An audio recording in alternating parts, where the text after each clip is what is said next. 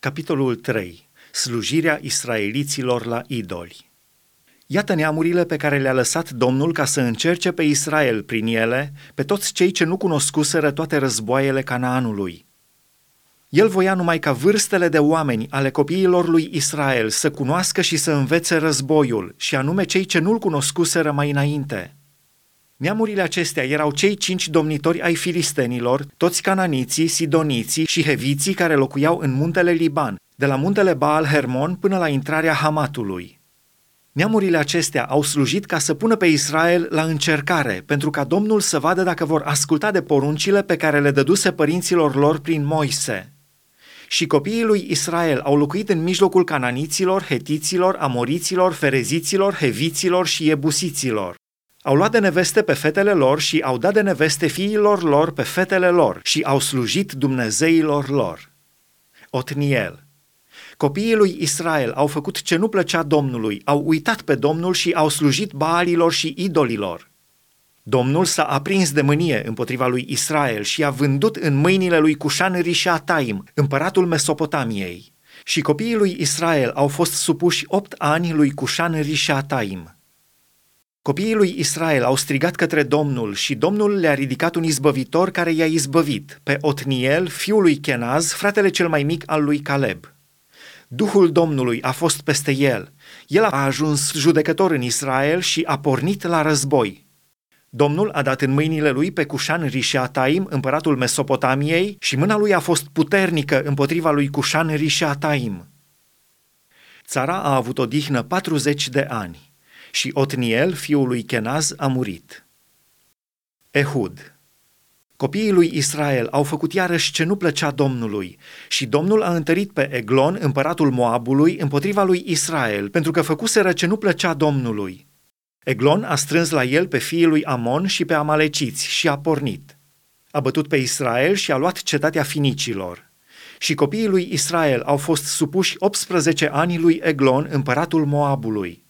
Copiii lui Israel au strigat către Domnul și Domnul le-a ridicat un izbăvitor, pe Ehud, fiul lui Gera, Beniamitul, care nu se sluja de mâna dreaptă. Copiii lui Israel au trimis prin el un dar lui Eglon, împăratul Moabului.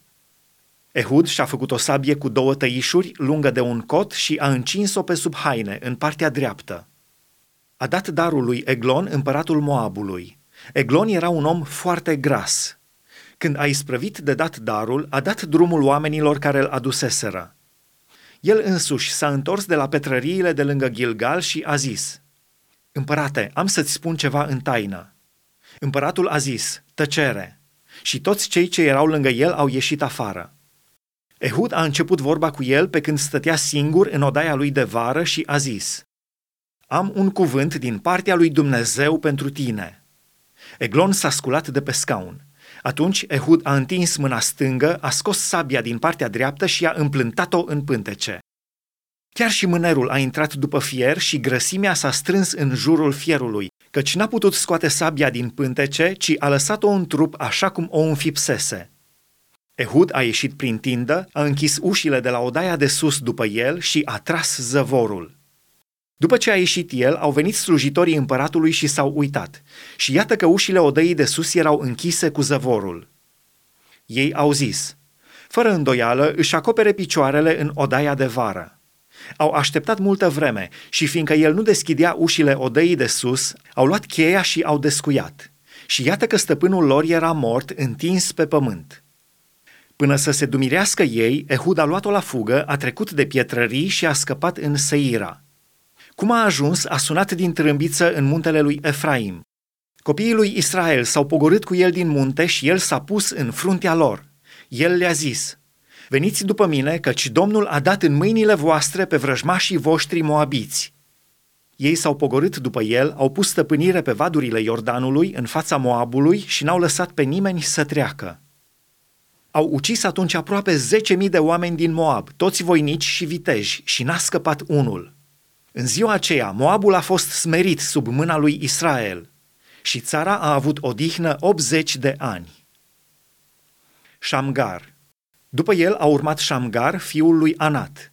El a ucis 600 de oameni dintre filisteni cu un otig de plug. Și el a fost un izbăvitor al lui Israel.